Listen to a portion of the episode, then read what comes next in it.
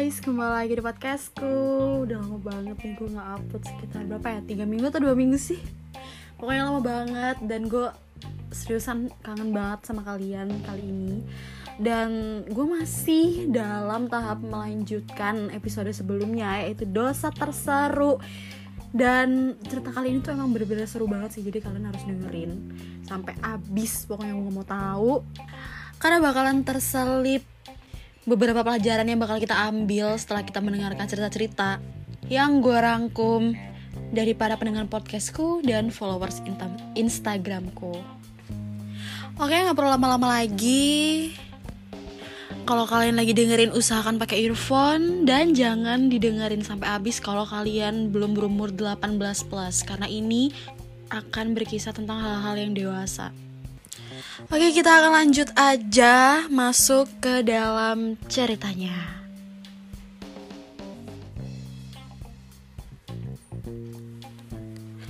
Sebelumnya, gue mau perkenalkan diri dulu. Nama gue A. Gue berasal dari kota Black Market.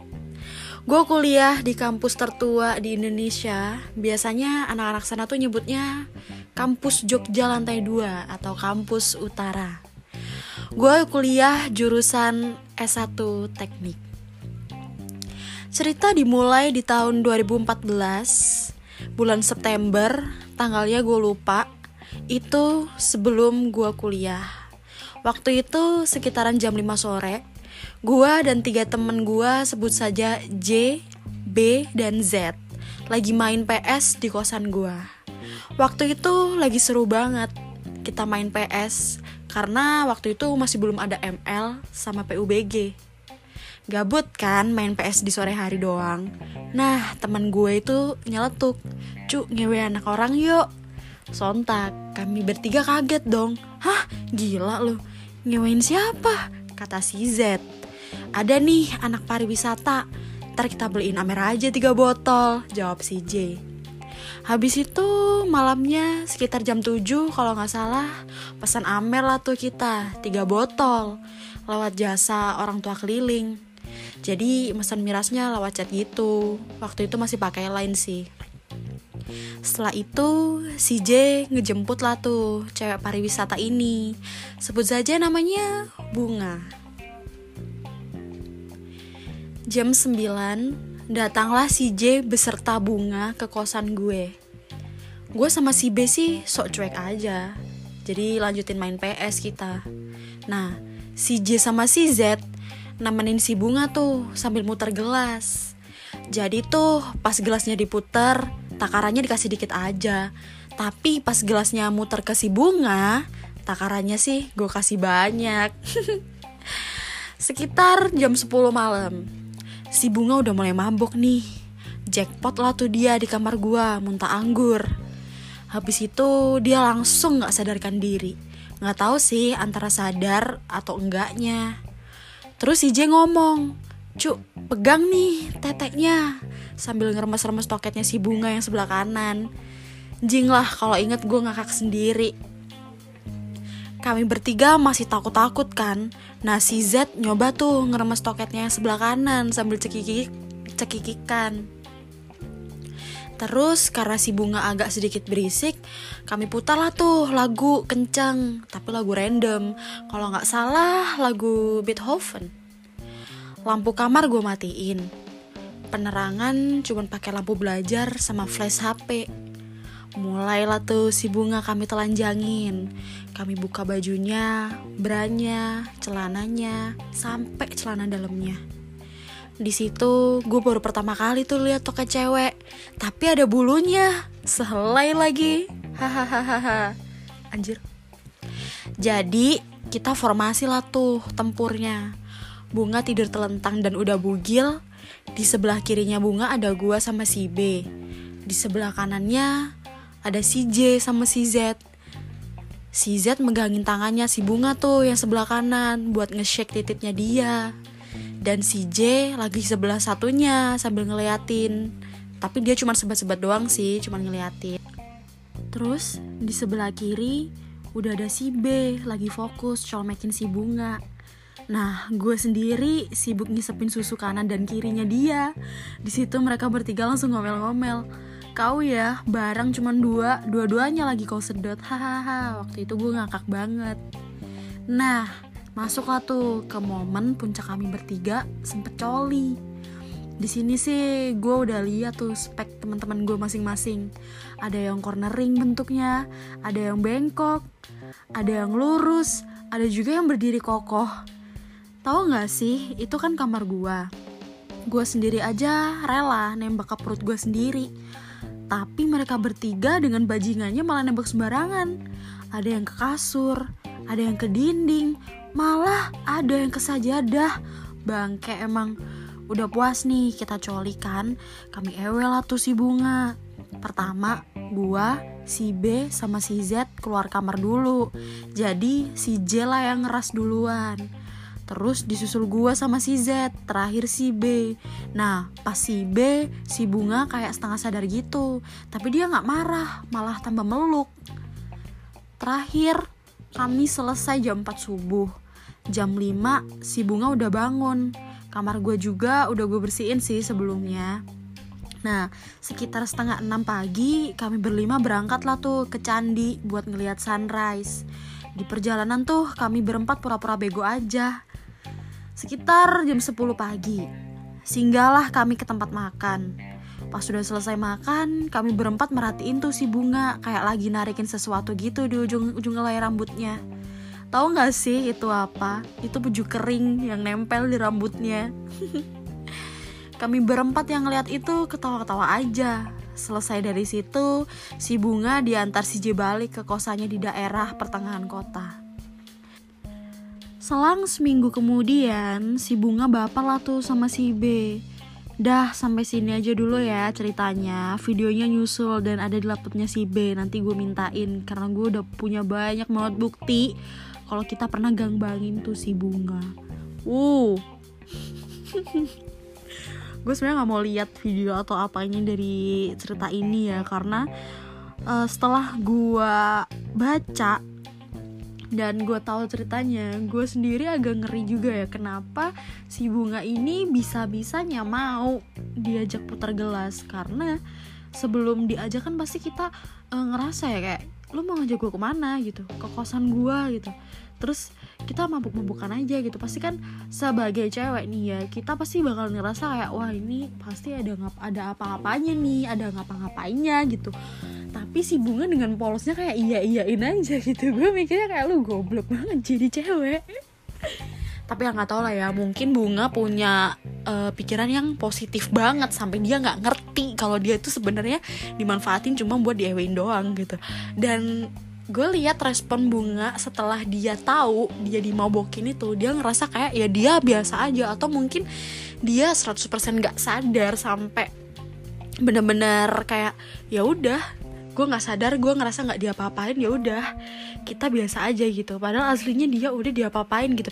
Tapi gimana ya menurut gue nih seenggak sadarnya kita waktu kita tipsi atau kita mabuk berat itu masih kerasa sih kalau kita diewein ngerti gak sih bukan berarti gue udah berpengalaman atau apa ya tapi setidaknya ya kalau misalkan lagi tipsi nih lo dicubit aja masih kerasa cok masih kerasa kayak apaan sih? gitu. Ini malah diewein gitu. Udah pasti bakal kerasa banget dong itu apalagi empat orang. Eh empat atau tiga ya tadi? Empat deng kayaknya. Nah harusnya lu sadar dan kalau misalkan lu merasa itu adalah sebuah pemerkosaan ya lu lawan gitu. Tapi dia merasa bahwa ya udah sih gitu ya mungkin. Soalnya kalau gue lihat-lihat si bunga ini kayak ya udah biasa aja gitu. Malah ketika dia uh, setengah sadar dia malah meluk gitu ya. Berarti dia menikmati permainan tersebut gitu.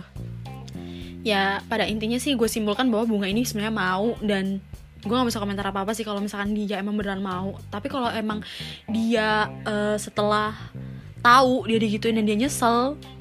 Ya rasain kenapa lo mau mau aja diajak mabok sama orang gitu.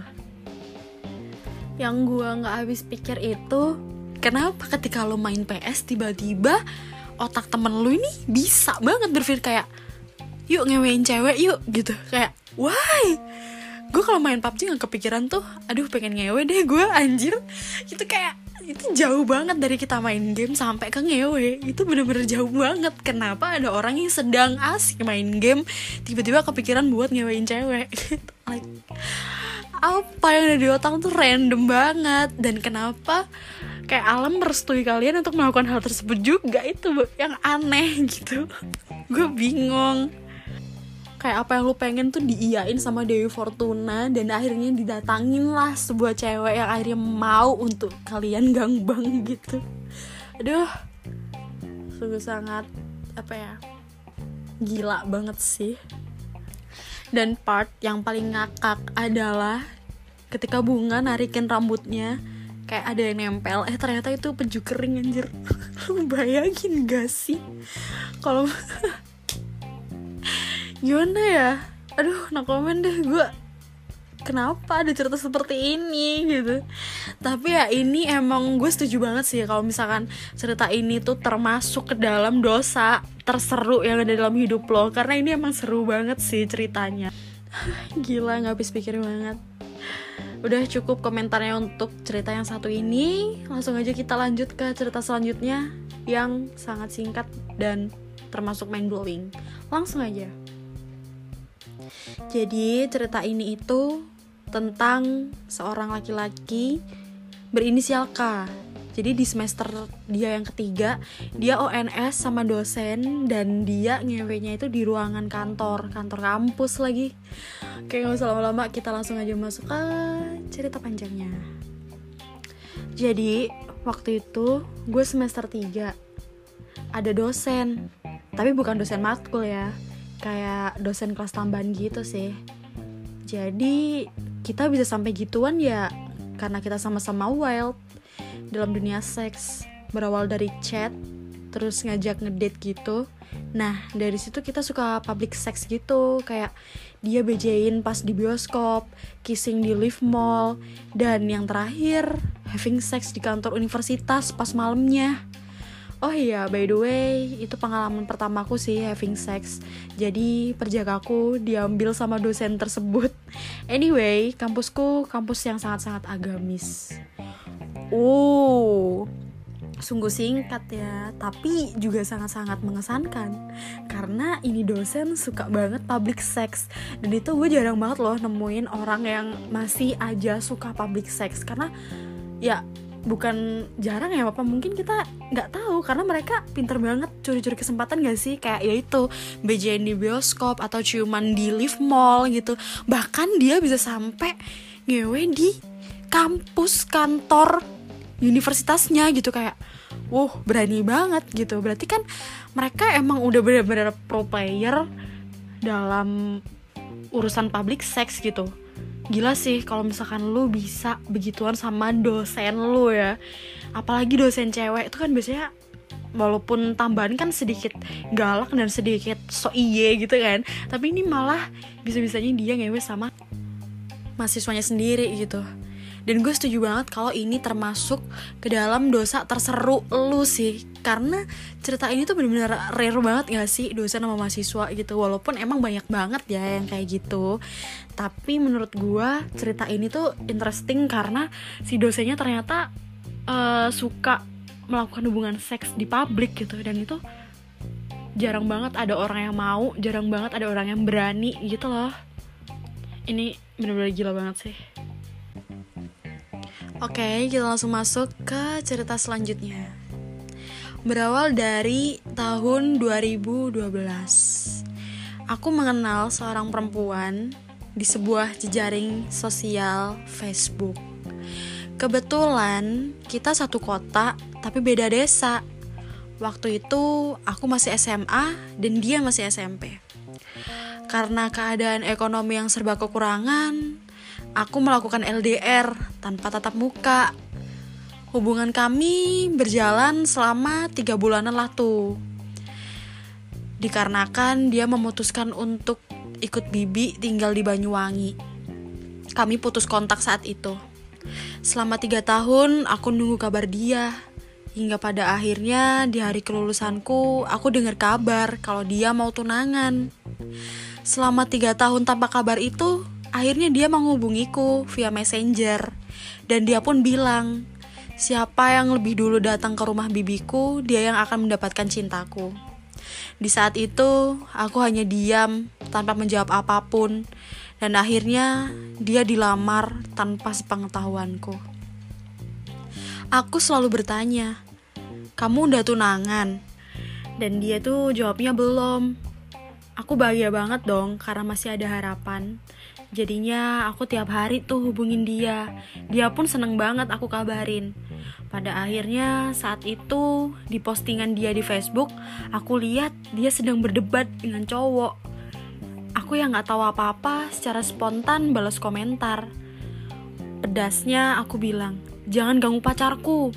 Dia pun mengeluarkan kartu asnya. Aku calon kakak iparnya, dan dia akan menjadi istri adikku. Aku pun terkejut dan si cowok pun bertanya ke cewekku, dia siapa? Kamu pilih adikku atau dia? Cewekku ini menjawab, maaf kak, aku gak kenal. Menyakitkan emang penantian selama ini yang berjalan gak mulus. Sebulan berlalu, akhirnya dia pun menikah sama cowok pilihannya. Waktu malam pengantinnya pun dia masih chat aku. Maaf kak, aku butuh kepastian. Kamu sih kelamaan. Dengan santai, ku balas aja. Iya maaf aku telat dan selamat berbahagia. Dia bertanya lagi, kapan kakak nyusul? Aku pun menjawab, entahlah, kayaknya aku nunggu kamu aja deh. Dan dia jawab, ya udah kalau gitu. Dari 2015 sampai 2018, aku nungguin dia dan akhirnya dia menghubungiku lagi karena suaminya suka ngomong kasar sama dia. Karena rasa aku tak berkurang sedikit pun, aku pun menghiburnya. Bahkan kita VC-an tiap hari. Jadi, kita itu kayak lagi selingkuh gitu. Menjijikan sekali emang. Tapi mau gimana lagi? Namanya cinta itu buta. Jadi, tiap suaminya kerja, kita selalu VC-an. Sampai akhirnya aku ditegur sama rekan kerjaku yang kebetulan dia hobi selingkuh juga. Bro, jangan macarin istri orang bro, berat, dosanya gede. Apalagi kalau sampai dia cerai dan milih elu, itu dosa banget loh. Agak aneh sih, tukang selingkuh memberi nasihat jangan selingkuh. Tapi kalau dipikir-pikir ada baiknya juga. Jadi di akhir tahun 2018 aku mutusin buat gak ngehubungin dia lagi. Dengan alasan aku udah punya pacar. Padahal enggak sih. Dan dia pun marah banget. Gak bangga sih dicemburuin istri orang. Karena dia lebih sakit. Ngelihat dia nikah sama cowok lain. Nah, itu sih cerita yang terakhir. Walaupun emang bukan seputar seks. Dan dia merasa bahwa cerita ini tuh adalah dosa terserunya dia. Jadi setiap orang tuh punya dosa terseru masing-masing yang nggak selalu berhubungan dengan seksual ya. Ya gue respect sih sama dia yang udah mau berubah gitu jadi nggak berhubungan lagi sama istri orang. Karena emang nggak baik juga sih melakukan perselingkuhan apalagi ini yang statusnya itu lebih berat daripada pacaran tapi yang udah menikah gitu itu serem banget sih. Nggak kasihan apa sama anaknya gitu. Dan untung aja kamu tuh sadar bahwa apa yang kamu lakukan itu salah ketika kamu sudah dikasih tahu sama temen cowok kamu. Kalau misalkan itu tuh benar nggak benar akhirnya kamu berpikir lagi dan memutuskan untuk menyelesaikan perselingkuhan ini dan gue benar-benar gak habis pikir sama nih cewek gitu kenapa setelah dia menikah tapi dia menjadikan orang yang gagal nikahin dia ini sebagai backingan ketika dia lagi marahan sama lakinya. Ketika dia diperlakukan kasar sama lakinya dia melampiaskan hal tersebut ke orang yang dianggap masih mencintainya.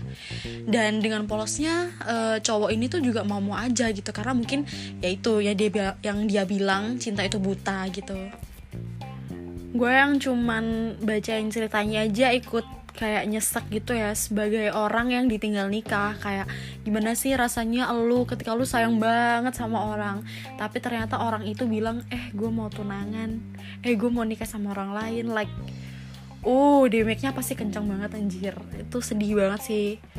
Dan gue respect banget sama lu karena lu masih bisa sabar dan lu akhirnya sadar bahwa hal yang lu lakuin itu salah ketika lu masih berhubungan dengan dia yang udah punya suami itu adalah hal yang nggak bener dan lu menyesali itu dan merubah diri lu menjadi yang lebih baik itu masih oke okay banget sih. Sampai lu harus berbohong bahwa lu udah punya pacar jadi lu udah nggak mau lagi kontekan sama dia gitu. Demi bisa melepas hubungan antara lu sama dia tuh gue respect banget sih gila Oke okay guys, gitu dulu cerita yang aku sampaikan di episode kali ini. Semoga kalian terhibur dan semoga kalian seneng ya sama cerita-cerita yang aku bawain. Dan jangan lupa kalau kalian lagi dengerin podcastku saat ini, kalian screenshot langsung masukin ke story dan jangan lupa tag Instagram aku at Yunita underscore dan Instagram podcastku at podcastku underscore dan bakal kita repost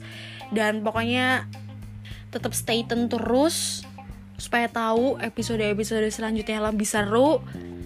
Jangan lupa cuci tangan, pakai masker dan jaga kesehatan.